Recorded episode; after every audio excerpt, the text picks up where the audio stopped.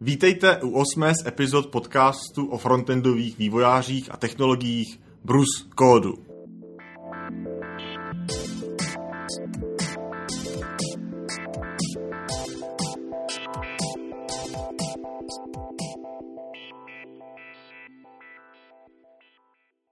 U mikrofonu Robin Pokorný. Vedle mě sedí Jiří Kosek, vývojář, organizátor XML Prague, vyučující na VŠE a vždy, když o něm někdo mluví, nezapomene připojit, že je XML guru. Domovskou stránku má příhodně na kosek.cz a na Twitteru jej najdete po jménem Jirka Kosek. Ahoj Jirko. Ahoj. Já jsem si tě pozval, protože, jak říkám, ty se zajímáš o označkovací jazyky. Dokonce pracuješ nebo spolupracuješ s V3C. A my, jakožto podcast o frontendových vývojářích, taky pracujeme se značkovacími jazyky, takže si můžeme krásně popovídat. Uh, já jsem viděl tvoji přednášku na uh, WebExpu o Saxon CE. Mm-hmm. Můžeš nám trošku nějak rychle představit, o co jde? Jo, takže Saxon CE je vlastně uh, implementace XSLT 2.0 procesoru. XSLT pro ty, kdo to nezná, je také vlastně transformační jazyk, který umí na, na vstupu vzít XML dokument a vygenerovat buď z toho jiný XML dokument, nebo co se na webu používá víc, HTML stránku, která se pak zobrazuje. A vlastně to XSLT se už 15 let používá na to, když máte nějaká data v XML a potřebujete v podstatě zobrazit prohlížeči, udělat nějakou prezentační vrstvu, pohled na to, tak se v podstatě napíše transformace, která z těch XML dat, která vypadnou z nějakého systému, udělá vlastně HTML kód, který to vyrendruje prohlížeči. A Webový prohlížeče v podstatě okolo roku 2000 všechny přidali podporu té první verze jazyka XSLT 1.0 do sebe a mají v sobě. A bohužel, když už sedm let vlastně existuje nová verze, ve které se programuje mnohem líp a má spoustu nových funkcí, tak ty výrobci prohlížečů vlastně eh, tady na podporu té nové verze jazyka jak se rezignovali. Uh, takže kdo chtěl používat to XSLT 2.0, tak měl vlastně jedinou šanci ty transformace pouštět na serveru. No, ještě na serveru udělá vlastně statický HTML kód pomocí toho XSLT a doručit to do prohlížeče. No a Saxon C je vlastně implementace toho XSLT 2.0 procesoru eh, v JavaScriptu, takže může být spouštěná prohlížeči, takže to jednak umožňuje ty transformace spouštět přímo prohlížeči. A ještě vlastně druhý rozdíl tam je v tom, že to XSLT v době, kdy vznikalo, tak vlastně web byl statický. No, nikdo neznal něco jako Ajaxové aplikace, kde ta stránka vlastně bez požadavku na serveru e, něco mění nebo stáhne si jenom nějaký malý kousek data, překreslí svoji, e, svoji část. V podstatě tehdy ten model byl takový, že do prohlížeče pošlem XML dokument, transformací se z toho udělá statická stránka a ta se překreslí, což vlastně už neodpovídá tomu dnešnímu konceptu. Takže ten Saxon C ještě má jako takovou druhou novou možnost, co do té doby v tom XSLT vlastně nebyla, že on vlastně to, co dneska se dělá klasicky v JavaScriptu, obsluha nějakých událostí od uživatele na klientu, nějaký on-click a on-mouse hour a cokoliv dalšího, tak vlastně může obsluhovat ta transformace, nějaká šablona tam. Takže v podstatě jde napsat to, co se dneska píše v jQuery nebo ručně nebo s nějakýma jinýma frameworkama a knihovnama, tak jde vlastně napsat bez psaní jediný řádky kódu JavaScriptu. Celý je to fix SLT. No, rozumím, no. Tak to, to, to zní nebyla vyčerpávající odpověď tedy. Děkuju. A jestli chápu, ta výhoda by mohla být, eh, že mám ty dokumenty v XML a můžu mít teda transformaci v tom Saxonu a na serveru třeba to dělat jako PDF z těch samých dát mm. podobnýma transformacema, nebo případně sdílet ty transformace i někde jinde než mm. mimo ten prohlížeč.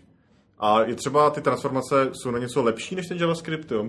Jestli třeba jsou nějaký typický příklady, kde je buď rychlejší, nebo ten zápis je kratší.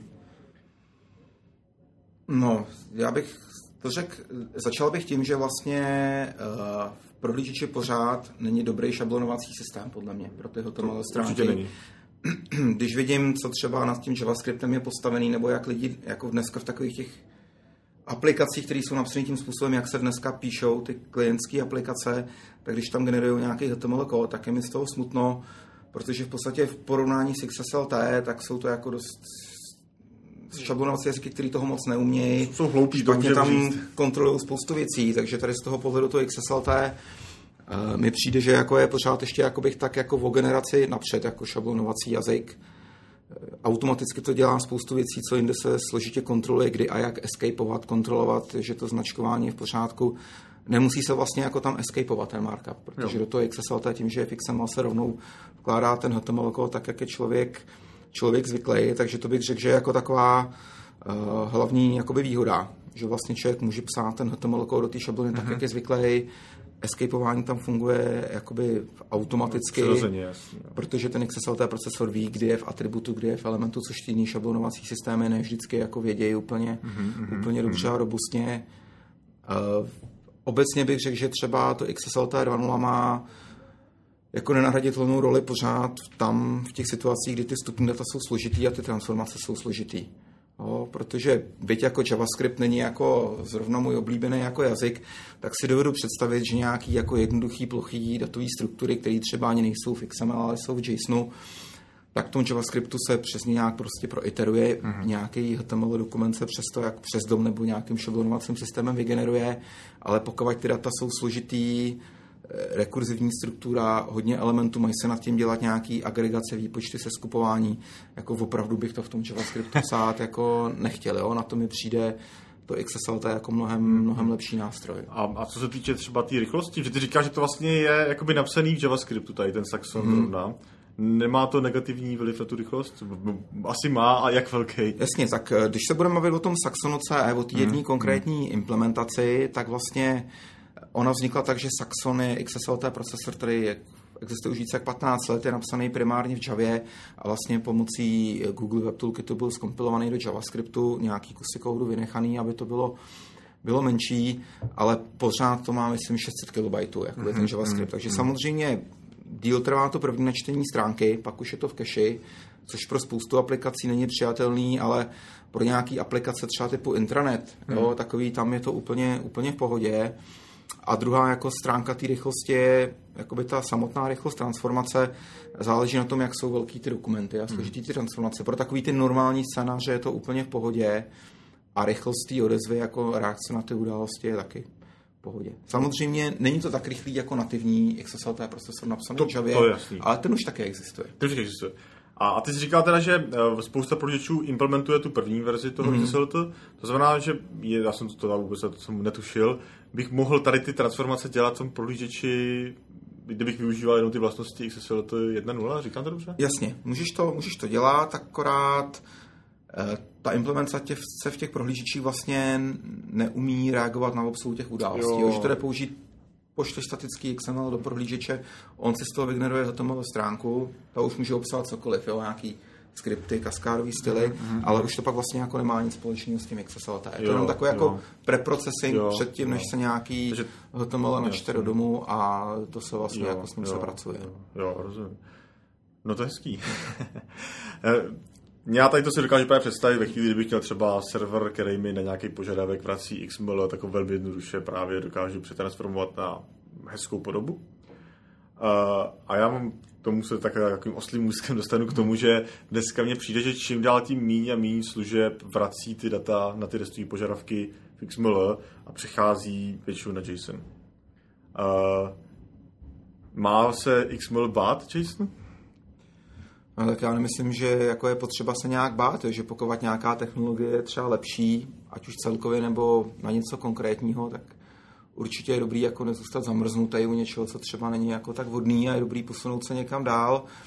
Uh, tak jako XML si myslím, že se JSONu jako obecně bát nemusí, protože ten JSON jako jediný, kde jako to XML nahrazuje v posledních prostě, já nevím, pěti letech, je opravdu jenom tady ta oblast mezi prohlížečem a serverem. Že prostě pro aplikaci napsanou v JavaScriptu data z nějakého APIčka se netahají v XML, tahají se v JSONu, jednak protože to je moderní a jednak protože v JavaScriptu není jako nějak moc dobrý API na práci s tím XML, ale to XML se používá na tolika jiných místech, kde ten JSON se nepoužívá, ani jako by to nebylo vhodný, hmm. že si myslím, že to XML se jako bát eh, rozhodně jako nemusí.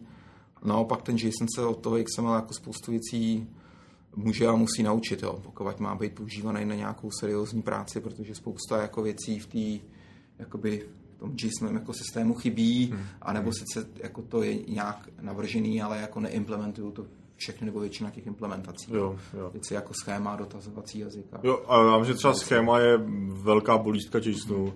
Já vím, že existují nějaké specifikace, ale naprosto nepodporovaný, eh, neznámý.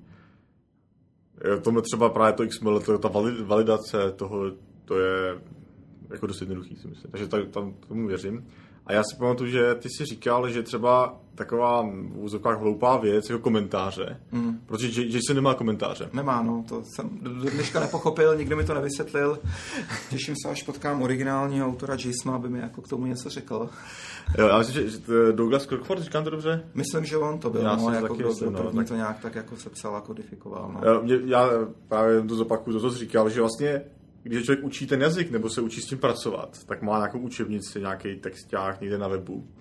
A tím, že já tam nemůžu dopsat ty komentáře, tak najednou buď mám, buď mám nevalidní JSON s komentářema, anebo mám strašně dlouhý zmatený soubor.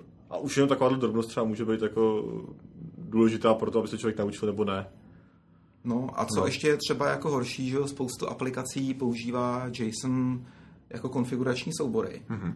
No a teď si představ, že tam musíš zakomentovat nějaký dvě volby, aby zkusil, co to udělá. No tak je nemůžeš zakomentovat, musíš je jako umazat. To, aby se člověk každý konfigurační soubor kvůli jedné změně dal do nějakého gitu nebo něčeho, aby se v tom vyznal. To mi přijde jako takový, že jako to jedno produkční pravidlo pro ten komentář jako tam mohli přidat, jo? že to by ničemu jako neuškodilo. Jo? Já, a to už je chyba, kterou nikdy nenapraví, jako bohužel. No. Já jsem několikrát jsem se v package JSON snažil, nebo jsem zakomentoval, jak mi to nedošlo spadlo mi to celý, musel jsem to hledat nějakou dobu, nějakou dlouhou dobu, ale eh, bylo to nepříjemné tady na to. Jako ono to jde obejít, že si tam dáš jako nějakou property nesmyslného názvu, ale to se může ovlivnit tu aplikaci, že jo? protože no. některá na tom spadne, že tam je známá property, nebo to jako vygeneruje jiný objekty, jako to je, přiznejme si, prasárna, jako měnit jako ty data, co to reprezentuje, kvůli tomu ten člověk napsal komentář. Uh, to, to, je, to je asi hezký.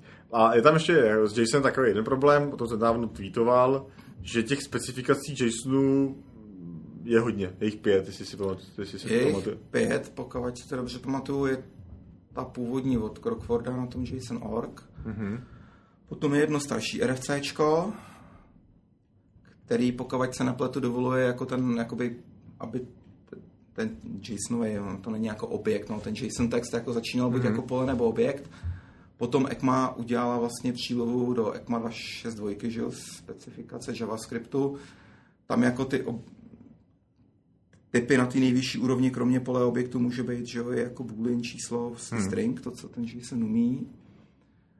A, a potom se vydalo nový RFC, kde prostě jsou takové doporučení, co je dobrý a nedobrý dělat kvůli interoperabilitě, protože některé implementace třeba neumí na ty nejvyšší úrovni jenom jakoby ty atomické hodnoty, u mě jenom to pole objekt.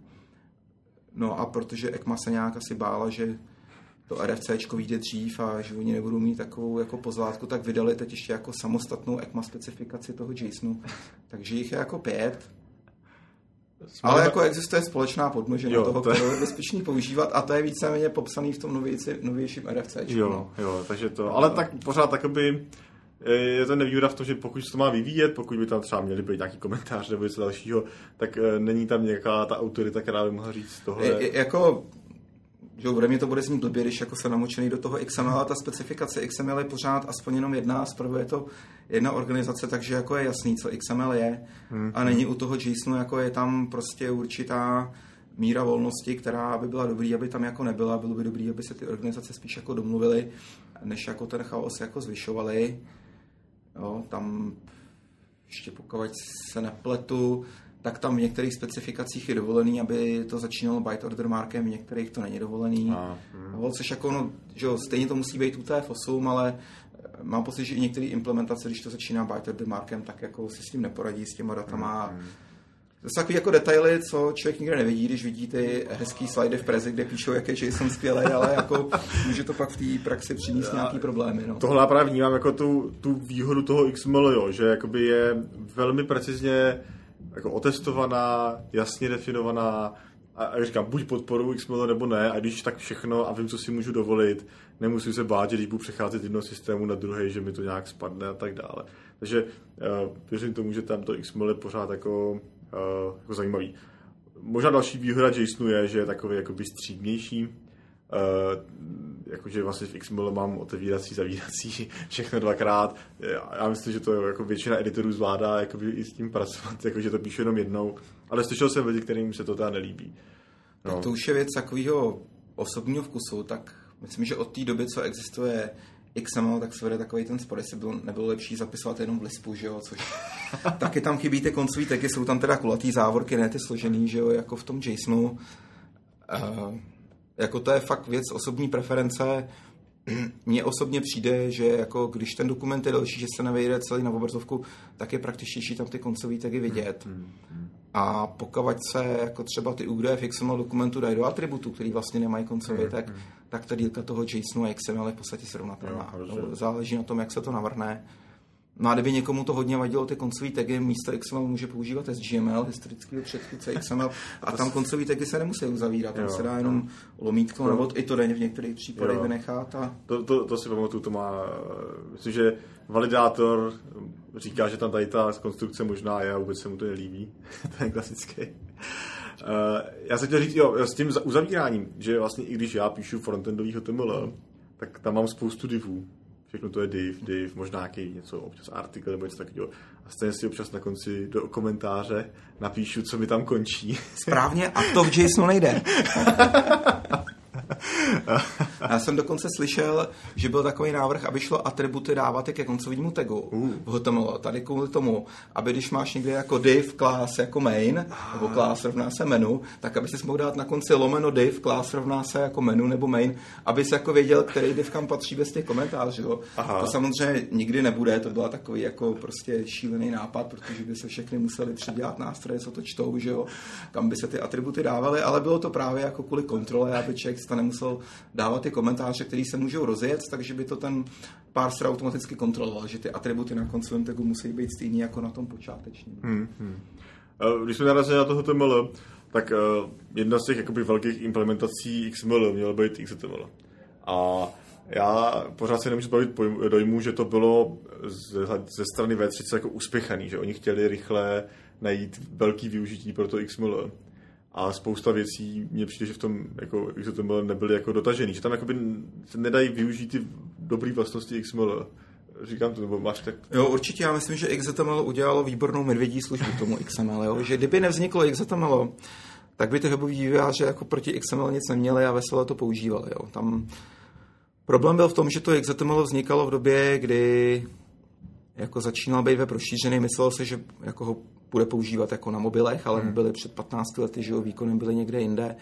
Takže byla taková myšlenka, že kdyby ty stránky se dělaly v XHTML, v XML, co má jednodušší syntaxy, byl by jednodušší parsovací algoritmus, vešlo by se to prostě do paměti těch mobilních telefonů, což se ukázalo, že ten vývoj hardware šel tak rychle, že to bylo jako podstatě eh, zbytečný, takže to byla jako taková zbytečná obava a myslím si, že tam jako chyba byla v tom, že vlastně to XML jako nepřineslo nic nového těm tvůrcům stránek. No, to přineslo akorát, striktnější syntaxi, ale nebyla tam žádná nová funkčnost, takže vlastně jako nebyl důvod, proč to používat. No a potom to zazděli výrobci prohlížečů, jo, protože hmm. některý z nich to jako implementovali, jo, Mozilla, Opera a, a tak dál, kromě Internet Explorer vlastně všichni, ale implementovali tam vlastně jako úplně nesmyslný způsob reakci na chyby, že jakmile je tam chyba, tak to tu stránku jako nezobrazilo. Jo.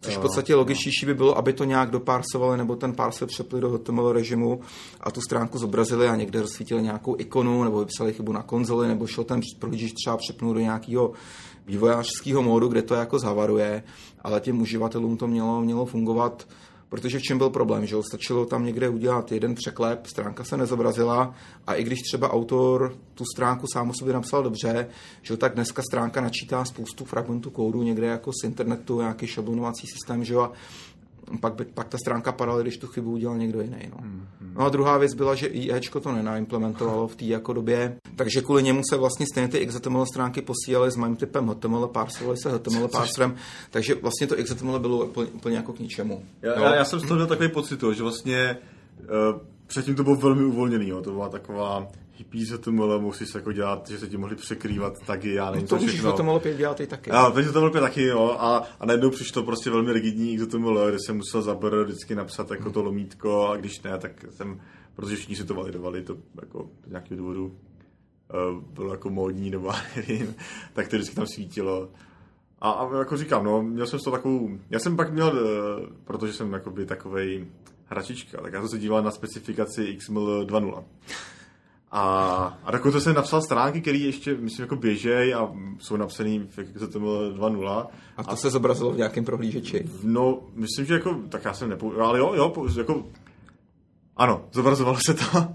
A dokonce to ještě jako běží, já jsem to někam dával, aby mi to někdo jako se podíval ty stránky a všichni mi psali, že to ještě jako by se nemělo používat. Mm, tak spíš to je, že to XML 2.0 tam v podstatě jako určitou dobu ty výrobci prohlížečů jako ty to nějak nezajímalo a ten vývoj se jako hrnul takovým akademickým směrem, mm, ano, odtrženým ano. jako od reality a problém byl v tom, že to XML 2.0 jako nebylo zpětně kompatibilní.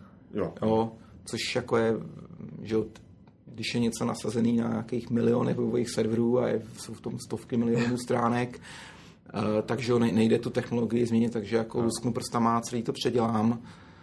Oni dokonce, i když třeba jména elementů některý měli stejný, tak měli jiný jmený prostor. To že jsem dokonce posílal nějaký bug report, jo, to pak teda nakonec změnili, ale jako to bylo příliš prostě jako revoluční krok. Ono jako z hlediska toho, jak to bylo navržení, to nebylo špatně udělané. To třeba dělat odkaz každého elementu, je tam jako jo, univerzální jo. atributy, třeba hrf šlo dát kamkoliv. Hmm, hmm. Jo, udělat odkaz z odstavce, z obrázku, aniž by to člověk musel obolovat tím Ačkem jako navíc, tak jako z toho principiálního pohledu tam bylo jako spoustu hezkých nápadů, ale prostě to úplně jako nenavazovalo na nic a bylo to odtržený od reality. No. Já jsem o tobě říkal na začátku, že ty pořádáš XML Prague, mm-hmm. což je, pokud vím, jedna z největších konferencí o XML na světě. No, je, je to tak, no. Jsou takový dvě velký XML Prague a Balisáš a ten počet účastníků, řekl bych, že tak poslední dva, tři roky je plus minus stejně, dokonce už máme možná i víc, víc hmm. lidí, než, hmm. než ta konference C v Kanadě v létě. No. A, a ta vlastně, tady ta konference, tady letošní ročník skončil před uh, dvěma, dvěma týdny třeba? Mm, no už je to skoro měsíc. Skoro no. měsíc, skoro měsíc. Přesně měsíc. No. Přesně, a, tak před měsícem teda. Uh, tak můžete třeba říct, co se třeba na takovéhle konferenci řeší? Má to jako by to spíš uh, networkingová akce, nebo je to spíš, jako, že se tam skutečně řeší nějaký problémy? No, tak ta konference má takový dva dny, kdy jsou jako přednášky prostě na, na různý témata, které souvisí s tím XML, ale nejenom s XML. Dneska letos třeba první, poslední přednáška byly vlastně čistě webový. První byla o Web Components, vlastně nový specifikaci, mm-hmm. že jo, která doplňuje HTML5. A poslední přednáška byla, protože vlastně letos má eh, web 25 let výročí, takže vlastně byla taková jako diskuze, kam ten, let, eh, kam ten web se v těch dalších 25 letech bude jako jako posouvá, což jako bylo velmi, velmi zajímavý.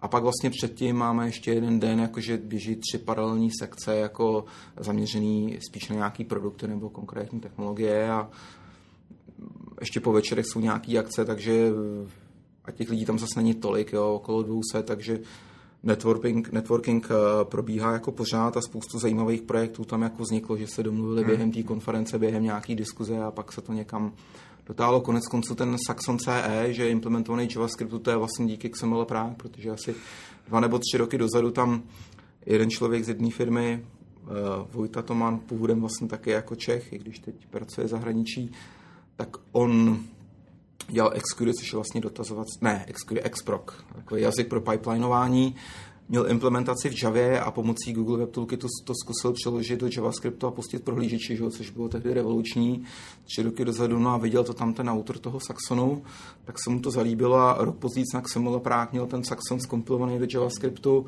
Přes ten Google Web Toolkit a běželo to prohlížeči, jo, což eh, Možná by k tomu došlo i bez eh, toho Xemolo Práka, že by viděl tady tu Vojtovou přednášku, ale třeba by k tomu došlo jako jo. o rok později. Jo? Zase tím, že tam viděl někdo tady to demo, tak ten si zase sednul a o rok později jsme měli XSLT engine napsaný přímo v nativním JavaScriptu, že jo? který zase ještě jako deset, nebo nevím, na určitý typy dokumentů desetkrát rychlejší a má v sobě zase nějaký věci obsažený z takových těch JavaScriptových knihové nebo z Anguláru, z Reactu a takový, jo, takže to zase jako zajímavým způsobem kombinuje a posouvá dál, takže jako myslím si, že to je jako opravdu zajímavá konference a člověk jako kromě toho, že se doví, co je to nejnovějšího v tom XML světě, kde jako spousta lidí má pocit, že se 15 let neděje, ale kdyby viděli, co za funkce a možnosti mají nejnovější verze jako XSLT, XQD třeba, tak by se jako asi hodně divil, včetně toho, že tam je integrovaná podpora JSONu.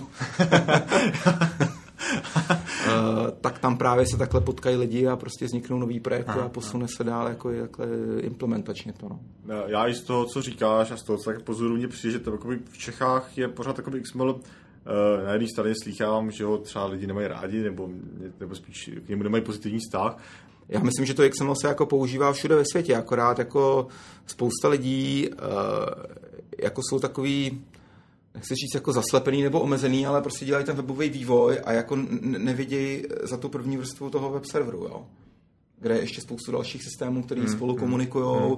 Ty data si posílají v XML, furt se tam překládá, validuje. Jo? Že když člověk dělá opravdu ten jako čistý webový vývoj, tak tam s tím XML se jako nemusí potkat, jo, a jak jsou requesty si posílá v JSONu a když teda to nejsou moc složitý, tak mu to jako v pohodě stačí a může mít pocit, že to XML na nic nepotřebuje a pokud třeba programuje v JavaScriptu, tak to XML je opravdu jako pruda, jo, protože ten Doom jako je opravdu asi nejhorší rozhraní pro práci s XML, co existuje, takže se jako nedivím tomu, že ty lidi hledají ty alternativy, ale jakmile jako se posune za tu první vrstvu na tom serveru, tak tam to XML jako pořád má co říct, jo. Jako přesto, že by si někdo posílal faktury v JSONu, jo, tak to je jako pro mě úsměvná. Jo.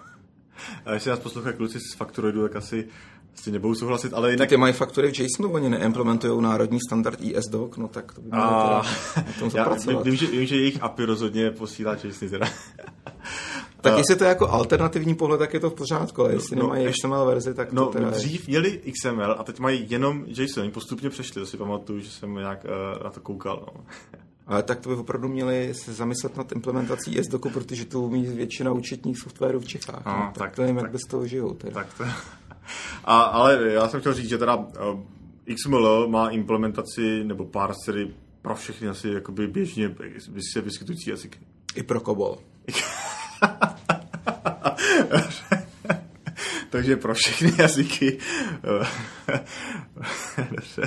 Takže... nevím, jestli pro všechny, třeba pro jazyky jo. jako Brainfuck a Whitespace možná ten password ještě není jo, tak, to, ale... jestli, tak eh, jestli budu přes víkend čas, tak možná bude. Výborně. ne, to, to asi v žádném případě teda. Uh, dobře, já jsem, já teď ani nevím, co jsem chtěl říct. Jo. Uh, to znamená, abych to schrnul nějak trošku, XML rozhodně není mrtvý, XML prostě žije, sílí a na webu, přestože se v poslední době neukazuje, tak je pořád jako důležitou součástí. Určitě. No. I když tuhle chvíli je na Fortnitetu, tak XML is not dead. tak to byl Jirka Kosek. Díky, že jsi přišel, Jirko. Já moc děkuji za pozvání. A doufám, že třeba ještě uvidíme. Tak já doufám, že se určitě uvidíme a doufám, že s posluchačema se třeba někdy uslyšíme a taky uvidíme. tak jo, čau. Ahoj. Pochvaly, náměty, připomínky nebo jen pozdravy posílejte na ahojzavináč bruskodu.cz.